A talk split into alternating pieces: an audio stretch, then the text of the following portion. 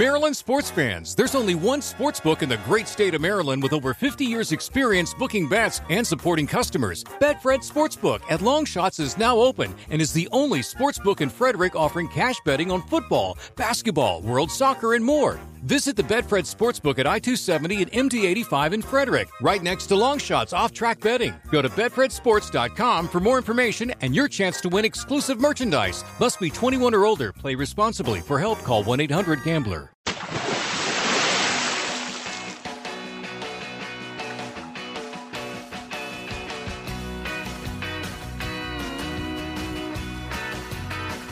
Hey, everybody. Thanks for tuning in to Deep Dive, the All Music Books podcast, where we speak with authors of music books, bios, history, criticism, cultural takes, and everything in between.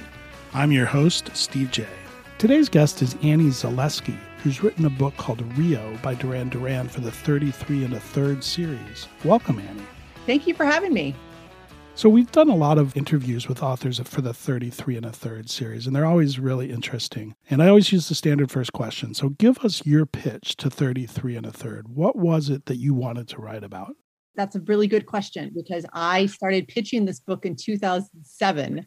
And over the years, my pitch evolved a little bit. The crux of the pitch is Duran Duran is an amazing band and they deserve more respect than they receive, basically, for their music and songwriting. And so that was part of the pitch. That was kind of the one of the through lines, uh, you know, from all the pitches I've done. And then this particular one I did was just kind of making a case for Rio as being a real groundbreaking album and a real groundbreaking effort that goes into their music videos, that goes into how they kind of aligned with the rise of MTV. It goes into how just the record is sequenced very well. But it also goes into the record itself had a very interesting story in America that took a while for the LP to become popular in America, even though it kind of connected in UK and Australia earlier. So there was kind of this like, you know, almost literary novel like arc of triumph involved with it. So it also had a really good story. Well, that's interesting because i am a little bit ahead of the curve, i.e., older. So for me, they very much arrived full blown. And it was fascinating in your book to read, you know, sort of some of the troubles, particularly, like you said, in America. You open your book with a philosophy that I fully support and also use in a lot of my music arguments. And that is, quote, context is everything when it comes to formative musical influences. Tell us more about that. Yeah, I'm really glad you gravitated toward that because I've always believed that you could hear a record by a band and absolutely hate it and say, oh, this is terrible. But then later in life, potentially you might hear the record, you know, maybe you're with, um, you know, a romantic partner uh, that, you know, you're deeply in love with, or you're out with friends and you might hear a song or an album and it could hit you in a completely different way. And you could be like, what was I thinking? Why did I even hate this in the first place? And so with Duran Duran, you know, I came to them uh, because I am a little bit younger. I came to them circa the wedding album they were a much different band by that point. Um, they had been uh, around for, oh, geez, like almost 15 years. And, you know, their music was a little bit more sophisticated, a little bit older. So I had this really different perception of them than someone who maybe, you know, first saw them in the early 80s. Right. And I have to admit, I was pretty blown away by what you picked up from your local library when you got Rio back when people did that, which I did as well. Can you tell our listeners what those albums were? So my local library was like my lifeline to cool music because you know when you're a kid you don't have a lot of music, you don't have a big allowance. And so I basically, you know, got things out like the Velvet Underground and Nico. I had Kraftwerk's Autobahn. I had U2's early albums, Boy in October. I had REM's Chronic Town. And you know, I have those tapes. I would I would dub them to cassette and listen to them over and over again and I still have those cassettes you know and so and again that was another thing that was you know kind of like context all of those records were really kind of divorced from their social context or cultural context i found them in the stacks and heard they were legendary and i said you know let me give them a, a listen so all of them kind of formed together this really sort of interesting blend that really kind of helped shape my musical taste Rio seems like the outlier to me, at least on the surface, and before reading your book, but that was in the mix. Why? First off, because I discovered Duran Duran, you know, in, with the wedding album, I also had this really cool modern rock station in Cleveland that would play 80s stuff. So I heard 80s Duran Duran. And so I, you know, naturally gravitated toward the early stuff too. You know, I got their greatest hits record, Decade. And then Rio, if I remember correctly, Rio felt very difficult to find in the 90s. And I think that feels almost kind of unheard of now. But I remember that the CD was almost like this mythical thing, but our library had it. And so I ended up taking it out of the library. It's interesting in hindsight because Duran Duran loved the Velvet Underground and like Lou Reed. And, you know, and Ultravox was, you know, maybe this came out a little bit before they did, but just in terms of their video ambition and their kind of dramatic sound, you know, they, there were some parallels. And U2 as well. I mean, early U2 was very influenced by post punk and Joy Division. So, kind of in hindsight, there were some parallels between those albums, even though you're right. I think, you know, when you look at it on the surface, you know, they all seem completely different. You know, speaking of different music, you write early on in your book that John Taylor crystallized his vision for Duran Duran's sound as, quote, a cross between Chic and the Sex Pistols. Wow. Did he succeed, do you think? You know, they did. I think that's the, you know, most remarkable thing. You know, I mean, you think about Duran Duran, and I mean, yeah, if you want to talk about polar opposites on the surface, Chic, you know, this amazing disco band, the live band influenced by soul and R&B and dance music, all about good times. Then you have the Sex Pistols, who are, you know, punk and just really rattling against the status quo, very loud and, you know, the opposite of debonair. And so you think like, how on earth do those fit together? But what's interesting is they did do that. You know, I think Duran Duran was very danceable. They really kind of took Chic's, you know, universal good time, you know, sentiment. Let's get on out on the dance floor. But they kind of did it their own way, like the Sex Pistols did it their own way. You know, the Sex Pistols kind of, you know, blazed their own rebellious trail through music. And Duran Duran kind of did that too, honestly. So yeah, believe it or not, they succeeded. And one person who agreed with you, and I found this fascinating, was the graphic designer Malcolm Garrett, who designed album covers for Buzzcocks and Magazine, who I love. And he would later design the sleeve for Rio. And he totally got that connection. Can you recount what he said about Taylor's comment?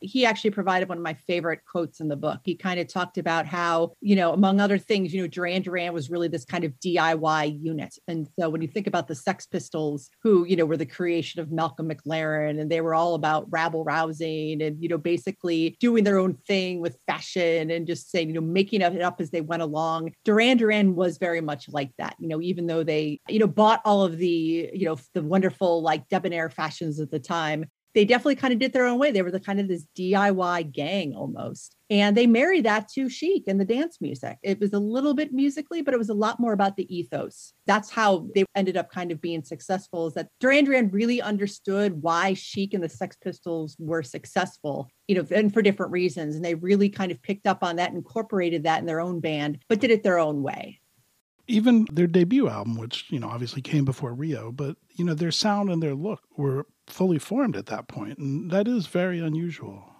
It's very true. And you know, you think about it, Duran Duran's debut album came out in June of 1981. They had only kind of formalized and crystallized their lineup in July of 1980. So less than a year later, they basically put out this record that did have a very cohesive sound, very influenced by Roxy music and Japan and Bowie and all their influences. Uh, I think you're right, a lot of first records kind of all over the map, you know, because bands were, you know, dabbling in different things and trying to out different sounds and trying to figure out who they are. Duran Duran was doing that too, but they just had a knack for like they they knew how things fit together even even then. And you're right, like even their look, you know, everything was just really unified. And you know, and obviously they had started in the late 70s, and so you know with with different lineups, and so they had some experience. But it's still just incredible that they put out this first record that was just really this cohesive statement because a lot of bands just don't do that.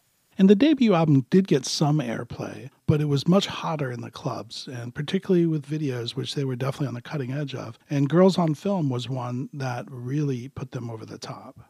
100% and you know girls on film is one of those videos that uh, you know you have the edited version that people hmm. are familiar with and there's a uh, I, I don't even know if it's x rated or at least r rated that is definitely you know it would definitely take off into clubs because it was extremely risque in terms of the scenes it had. There was nudity. There were some definitely, you know, very sexually suggestive scenes and some, you know, kind of winking double entendres, not even winking. They were kind of mm-hmm. like hitting you over the head, honestly. And so, you know, it was one of those things that if you were in the club and you saw it, it was definitely like it grabbed your attention, honestly, you know, and it was so different than other videos that were going on by then. You know, so many bands from England that were making you know, videos for the clubs and things like that, but they just like really went over the top. You know, they work with Godley and Creme, and just even the the cinematic film quality was just better than a lot of the other videos too. It was basically sort of like a mini movie. I do have to ask because I did go back and look at the naughty version, and uh, in in the spirit of context, since we were talking about that earlier, do you think a video like that could get made today? In, in... I no, I don't think so at all. When you, when you talk about kind of timing, any band put out something like that today, absolutely not. People would be like, "What are you doing? Right, really?" Right. Yeah. And it's it's important to note too that club culture was much more cutting edge back then. Like it was a not a closed scene, but it was if you knew, you knew, and if you didn't, you didn't, you know, and so those kinds of things could really be done, I guess. No, absolutely. You know, and that that's exactly it. You know, clubs back then functioned sort of in a very different way than they do now. You know, obviously there are still, you know, amazing dance clubs all over the world, but it was definitely a little bit more a little bit more anything goes, I think. And so I think in the spirit of that girls on film really kind of aligned with that. You're listening to All Music Books Deep Dive, part of All Music Podcasts and Pantheon Media. We're speaking with Annie Zaleski, who has written a book for the 33 and a third series on Duran Duran's Rio. Others in your book talk a lot about how in sync the band was with each other, like musically, and, and we talked a little bit about the fashion aspects. Can you explain that? Is that just who they were? You know, a lot of it is just really a testament to the chemistry. And on the first record, you know, they talked about how they were kind of figuring out who they were and how they kind of worked together. But then by the time they hit Rio, they had basically hit the road. They had basically toured for most of 1981. They really honed their live show. They really figured out how, you know, their strengths and their weaknesses and how they could play off one another and what made sense. And, you know, they just really were kind of a creative unit. Uh, you know, when you look at kind of the lifespan of bands, they ebb and flow, especially bands who've been together for a very long time. They ebb and flow over the years. You know, and certain records sound better than others. Certain records are definitely, you know, more cohesive than others. And it just so happened that the stars aligned for Duran Duran. You know, they were working hard. They were all really committed to the band. They were committed to songwriting, committed to making music, and they were basically, you know, moving in the same direction. There were no outliers. I think the members would say, you know, there were some disagreements, but they all kind of had their eyes on the goal and and you know the goal of being successful, breaking America, making the best music they could. And so you can really sense that in the Rio era.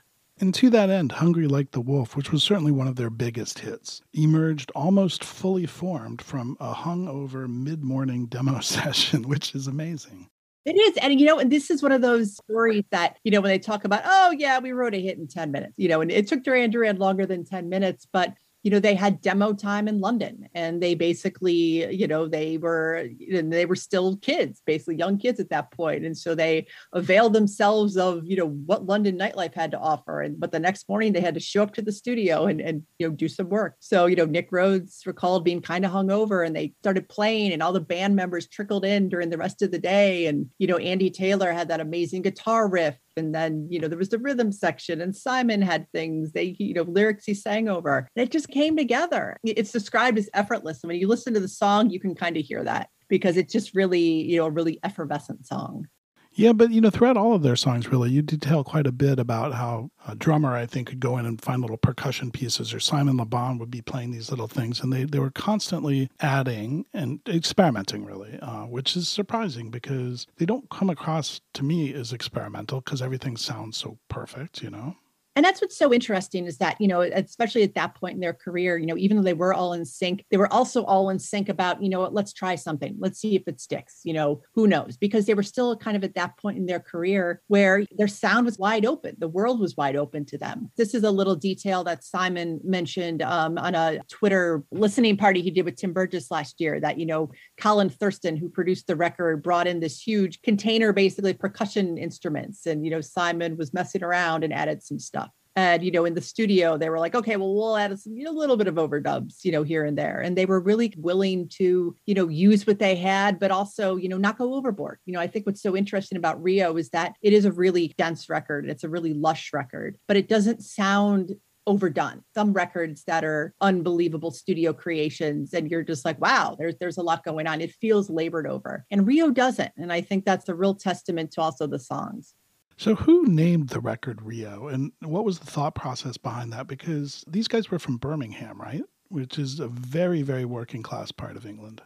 Absolutely. And so Rio was John Taylor. He came up with the idea because Rio really represented this exotic place, this warm weather destination, you know, maybe a carnival that's just really glamorous and fancy you know you're maybe you're going out and having you know a great meal and some great drinks. Maybe there's some beautiful people all around. It represented something. Duran duran had been traveling the world in 1981 but yet that was sort of the ultimate dream was this you know mythical rio. And so he came up with that. And what's incredible about it is that you know he came up with the concept you know, the record kind of, you know, ended up embodying that concept, but it was very unconscious. You know, they weren't trying to do a concept record or anything. And it just ended up because everything swirling around in their lives that time was poured into the songwriting, it just all really fit. I was amazed how young these guys were when they made this record it's amazing like and and that's something you know, when i sat down and kind of triangulated where their birthdays were and when they were making the record you know nick rhodes was 19 simon le bon was the oldest at 23 and you know you think about that now i mean when you if you even personally think back to you know what you were like at that age it's like i was barely getting out of bed for college classes in the morning you know and they're making this amazing music just in terms of musicianship they were just really ahead of their time. But it's also important to notice that they were young you know they weren't these grizzled veterans or these jaded veterans. They were just like this, you know, group of young kids who still had that real excitement that, oh my gosh, we're in a band, we're on a label, we're making records, we can travel the world. You know, there's that excitement. So, being young, having a lot of punk bands influence you, how did the band deal with the criticism that they were prefab and manufactured pop band? You know, I mean, part of it was, you know, you read interviews from that time, and they were definitely basically defending themselves and debunking that as a myth you know, pretty vehemently that, like, you know, come on, we're, you know, we write these songs. But they also wrote better songs then. You know, if people thought, you know, they can't play their instruments, you know, it, it's like playing well is the best revenge, basically. You know, so they became this ferocious live band and they started writing better songs and they started, you know, making sure that, you know, people wanted to criticize them, well, they did their best. So, you know, they really sort of, you know, poured everything like that into their creativity. I want to circle back to context one more time because you call Rio a perfect album, but you also note that Nick Rhodes, quote, fretted about how it turned out. So where's the truth lie?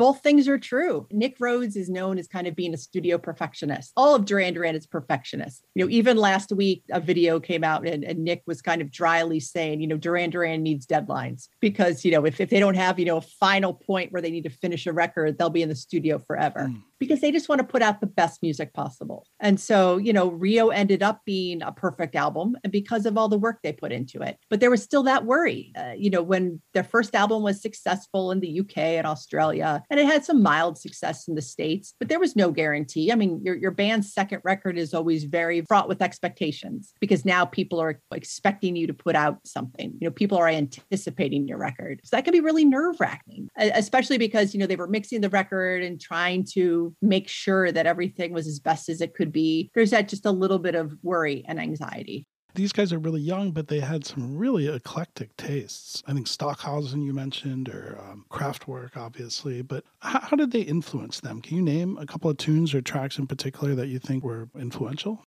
Yeah, you know, so Stockhausen, this is this is one of those cool little details. And when you listen to the the title track Rio, and you know, at the very beginning, there's that intro where it comes in gradually, and that's where you know there were these rods that they dropped onto the piano, and they kind of mic'd it up and recorded that, and they flipped over the tape to kind of have this like cool experimental that's pretty cutting edge for mm-hmm. you know a, a, band of you know basically kids doing this stuff. So they were really sort of even thinking about sonic landscapes in a, in a very kind of sophisticated way. So that's one of them. I think uh, the band japan is another influence. And you hear that a little bit more in kind of the more artistic sides of rio you know stuff that's a little bit more maybe moodier a little bit more kind of atmospheric washes. You know nick rhodes keyboards especially i think are very influenced by Brian Eno and some of his more textural parts. But what's interesting is that, you know, they had all these different influences, but it was still difficult to really pinpoint, you know, draw a straight line and say, oh, that's their Bowie song. Oh, that's their Roxy Music song. You know, there were elements of that in there, but they really incorporated them in very unique ways. And they really assimilated all of their influences and just really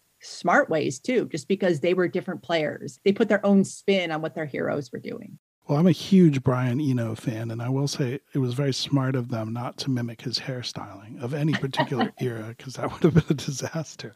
Um, you know, I've worked in the music industry as an art director, and we need to talk about the cover by Patrick Nagel. Um, Absolutely. Um, it, it, was just a huge part of the success, and the style would be very influential. But I remember when it came out, that style, and it may have been all just Nagel's art, but the album cover, it was everywhere basically what happened is uh, you know he had the painting for the album basically it came out. And then when rio hit big it was used for an art show in texas. So it became known as texas. And so like by you know the christmas season you know of 1983 there were prints. And so you know it just became this thing. You know if, if you were you know around then you would know it was it was really kind of bubbling up. You know mm-hmm. he was definitely kind of one of the you know it people. But then after kind of duran duran really you know it became everywhere it was just sort of you know he became very you know hipper by association basically. You know even even now his style and his artwork is so influential just in terms of cartoons and in clothing. You know there's just that aesthetic that just really conveys something it's conveys something glamorous and mysterious. But it's also very respectful. He's drawing these beautiful women. They're very you know they're impish and they have personality. It's such a shame that he passed away at such a young age because I mean his potential was just limitless yeah, and you know, it's impossible to overstate how much that image was around. You know, mm-hmm. you saw it literally everywhere. It's the sign of, you know, execution and perfection when you hear an album cover's name and you see the album cover in your head. That's what happens with this one as soon as you see it. And you wrote that the band commented when they chose that cover, they all said it was love at first sight and they were all on the same page.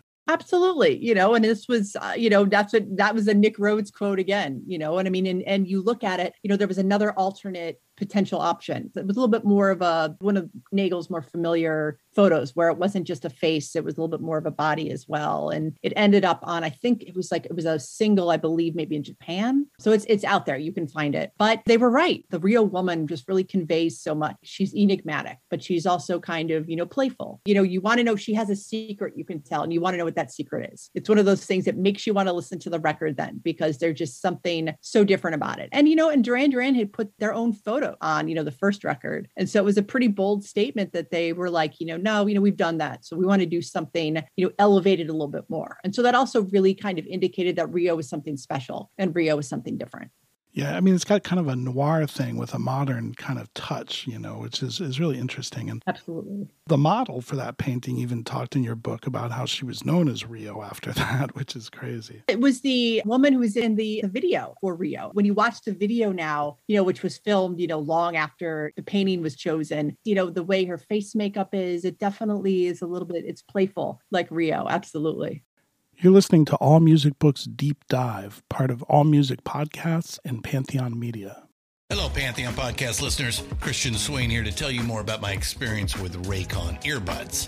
Our family now has three pairs of Raycon earbuds around the house, and my wife just grabbed a pair of the Headphone Pros to replace some headphones from a company that was double the price.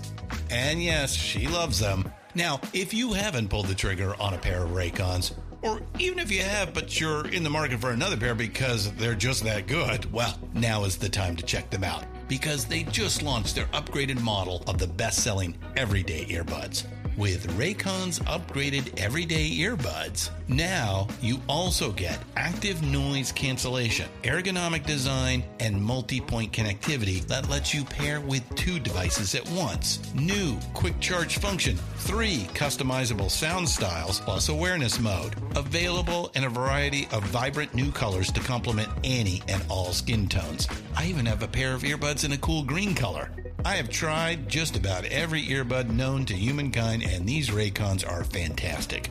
Seriously, if you've been wanting to check out Raycons, there truly is no better time. You're going to ask yourself why you didn't check them out sooner, and Raycon offers a 30-day happiness guarantee. So, what are you waiting for? Go to buyraycon.com slash Pantheon today to get 20% off your Raycon order, plus free shipping. That's right, you'll get 20% off and free shipping at buyraycon.com slash Pantheon. Buyraycon.com slash Pantheon.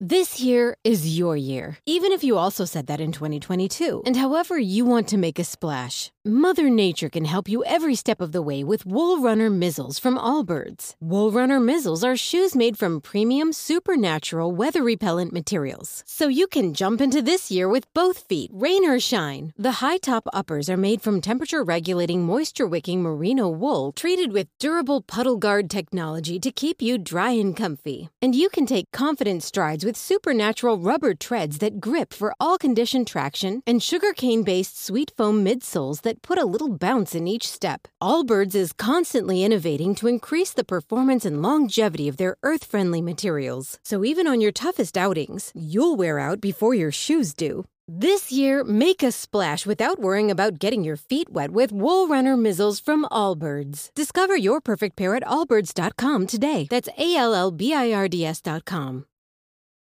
We're speaking with Annie Zaleski, who wrote a book for the 33 and a third series on Duran Duran's Rio.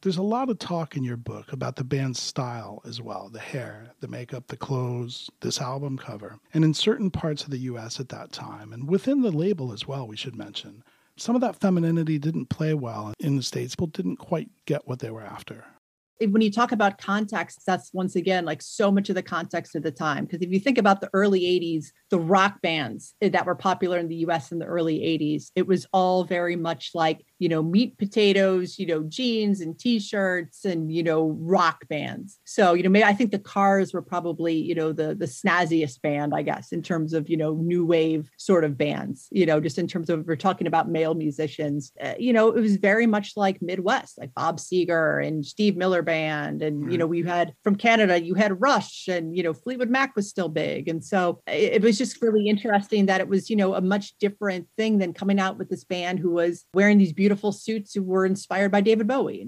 inspired by Roxy Music, or wearing cutting edge clothing, even. I mean, if you think about like, you know, the hippest, you know, clothing store in your town, that's what Duran Duran rolled up in. You know, they were just had all the cutting edge cool clothes from England. Really, in America, it was just a much different thing. And in England, they fit in. You know, there were so many bands like them. You know, there was so they came out of a scene of dressing up and going out to clubs. That's what everyone did. And in America, it was just so different at that time.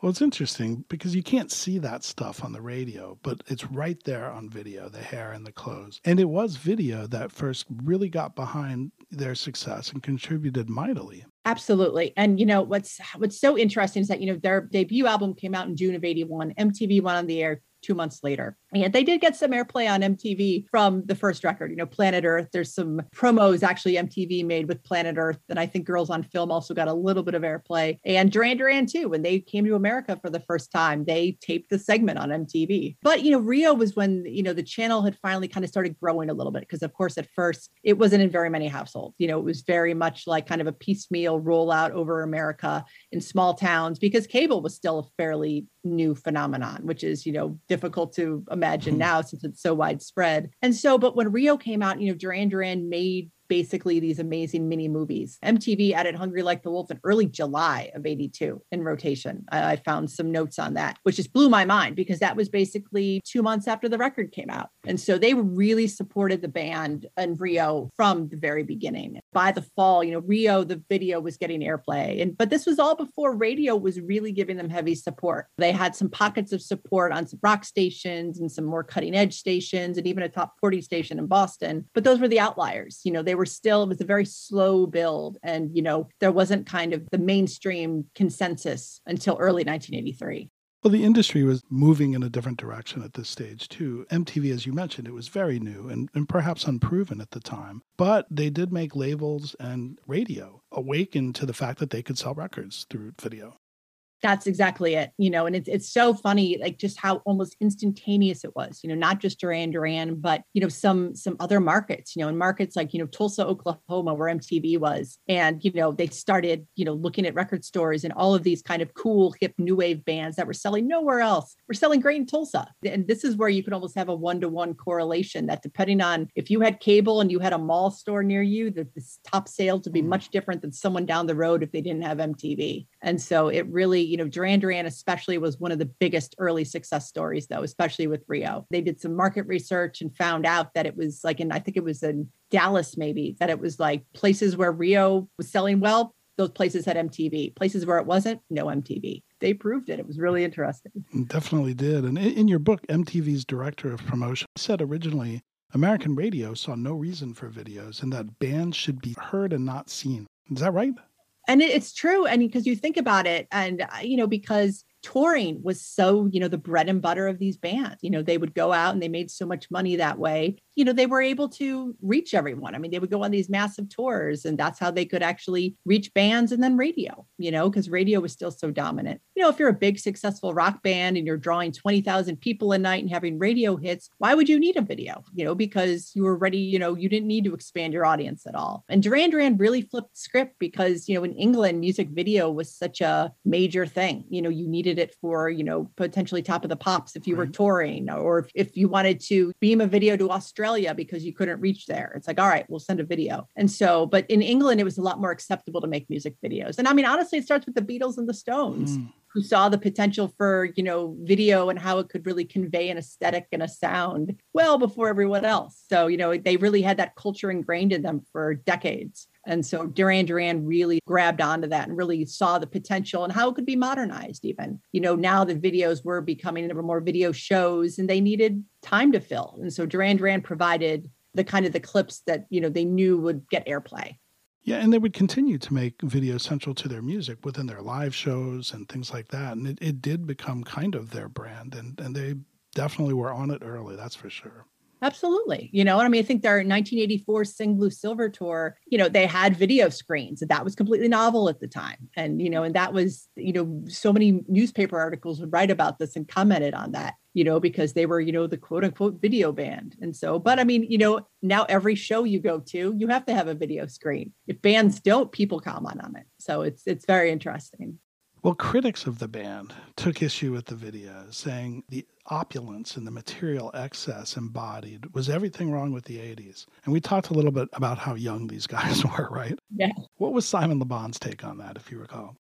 every member of the band really was enthusiastic about video. You know, they were very much like, you know, kind of their experimental edge. Sure, this is cool. Let's try it. Simon really wanted Duran Duran to be kind of video, like, you know, as, as he put it, I think it was like Dark Side of the Moon was to, you know, stereo. He's like, we want Duran Duran to be kind of like video, basically. You know, he really saw it as an art form and saw video. And, you know, he has an acting background. And so it makes a lot of sense why he would really kind of see the potential. But he was like, yeah, you know, this is this is what I wanted to be. And there's a lot of potential there too you know, especially with the Hungry Like the Wolf video, he's kind of the center of attention and he's he's a natural on camera, you know. So I think he really understood how you could kind of use that, extend your brand, but also really kind of put forth, you know, a more playful side too. And it's like the kind of the 360 degree view of a band that people weren't necessarily thinking about at the time. Some bands were, the more cutting edge bands were, but you know, like Duran Duran. But yeah, Let's not forget that he was in his early 20s and on a sailboat in this beautiful area with beautiful girls and champagne. And I, I think that he was like,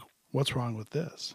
Well and that too you know and but you know it's so funny because they they almost manifested that because you know when they were making those videos you know rio wasn't a success yet you know i think the you know rio the video where they're on the yacht and it's all beautiful they were taking a break after I think the record came out. And so they were on vacation. So, I mean, A, they were a little bit more relaxed anyway, because, you know, they're kind of on, having downtime on a beat, you know, so you were a little bit more, you know, unguarded and up for doing anything. But, you know, they were, they were not like these kind of, you know, global jet setters. They, they were getting there but they weren't necessarily the like Beatlemania, you know, type hysteria when they filmed that boat scene. It's almost like they kind of manifested that for themselves, you know, or they, they did that scene and, you know, it, it came true almost, which is very funny.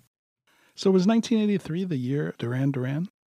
You know, it's funny because chart-wise in America, yes, that was the year, and it's so it's so funny with timing. You know, so Duran Duran had three albums on the charts by the end of the year. Rio became so successful, their debut record was reissued, and their debut became a success in America. By the end of 1983, um, Seven and the Ragged Tiger came out, was charting. So I mean, a on the album chart they had you know everything locked down. They had a ton of hit singles that year. I mean as soon as a hit you know a single came up you know hungry like the wolf hit number three. As soon as that went down they had something else waiting in the wings. And so all year duran duran was dominant. And they really set the stage. So in 1984 they came back to america and did the sing blue silver tour. They did touring for rio but this was like the real victory lap after you know rio was a success you know all right we're going to do this. And so they really set the stage for it. You know but what's funny is that you know in 1983 duran duran were on SNL in America, and they had a very um, well attended video in store in Times Square, but they were out of the country a lot of the time you know, making a record. So they weren't even necessarily in America that much, mm. you know, very visibly. And so they kind of, you know, became a success and it was sort of like, wow, all right, you know, they had other plans. And so they supported it and everything. But I think that most bands would be like, oh my gosh, we're a success. Let's get some tour dates on the calendar. But they they were busy. And so, you know, there was a lot of anticipation for 1984 too.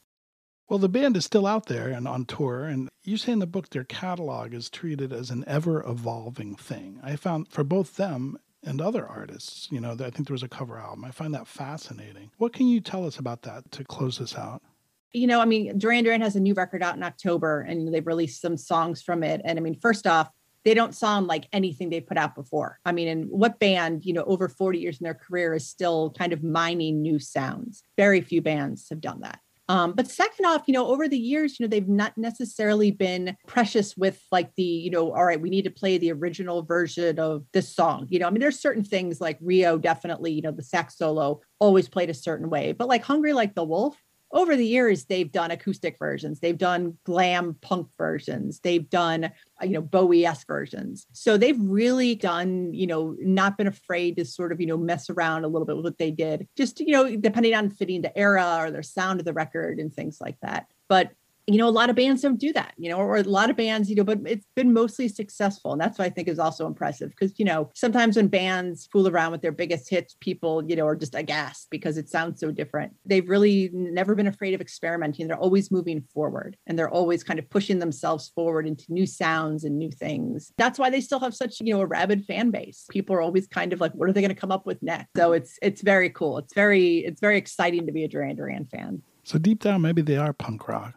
See, they are, you know, they're not like, you know, they're not beholden to the past, you know, they're not necessarily nostalgic, you know, they'll, they definitely know that if they don't play certain hits, you know, they're not going to get out of the building without, you know, fans getting upset. But like, you know, over the years, little things have been, you know, evolved and changed. And like, you know, you can't necessarily say, oh, they're an 80s band, you know, they're just an 80s band relying on their glory because, you know, there are bands like that that tour and you can tell that they're not, they're not making new music music, still playing the same old stuff. It sounds a little tired, but Duran Duran always just has something going on. And there's always something kind of flashy and something kind of, all right, you know what, we're, we're going to try to better ourselves. So there's that competition too. So it's it's very cool you certainly are a fan and you seem to be all about the music. What's next for Annie Zaleski? Do you have more writing or books or music? Yeah. So I'm working on a book right now on the B 52s actually oh, wow. for University of Texas Press. And so I'm kind of digging into that, which is, you know, talk about another misunderstood band, the B 52s. So that's, that's been a, one of my other pandemic projects. So uh, that's kind of next on my plate.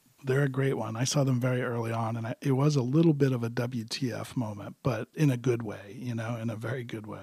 I look forward to that book, and maybe you can come back and talk with us about that when that's done. That'd be awesome. I would love to. You want to? Uh, I know you're on Twitter. Uh, where can people find you? Twitter is the best way. I tend to share all of my work on Twitter or Instagram. I'm under Instagram at Annie Zaleski Author. Well, thank you very much for joining us, Annie. It was uh, it was eye opening to read this book. As I said, I missed most of the story. I heard their music all the time, as anybody of that age did, you know, and uh, it, it was a really interesting read. And thanks for joining us. Awesome. Thank you so much. I really appreciate it.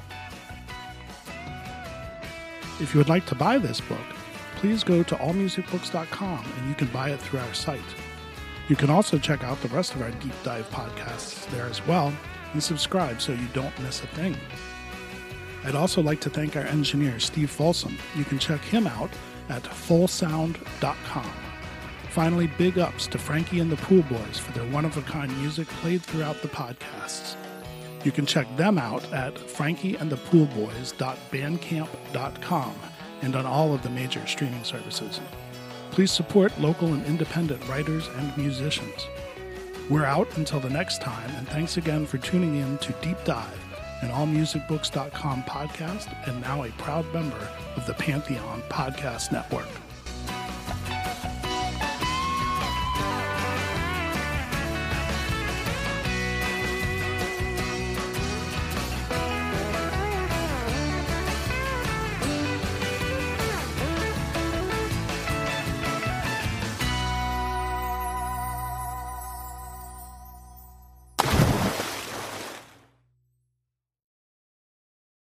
This year is your year, even if you also said that in 2022. And however you want to make a splash, Mother Nature can help you every step of the way with Wool Runner Mizzles from Allbirds. Wool Runner Mizzles are shoes made from premium, supernatural, weather repellent materials. So you can jump into this year with both feet, rain or shine. The high top uppers are made from temperature regulating, moisture wicking merino wool treated with durable puddle guard technology to keep you dry and comfy. And you can take confident strides with supernatural rubber treads that grip for all condition traction and sugarcane based sweet foam midsoles that put a little bounce in each step. Allbirds is constantly innovating to increase the performance and longevity of their earth friendly materials. So even on your toughest outings, you'll wear out before your shoes do. This year, make a splash without worrying about getting your feet wet with Wool Runner Mizzles from Allbirds. Discover your perfect pair at allbirds.com today. That's A L L B I R D S.com.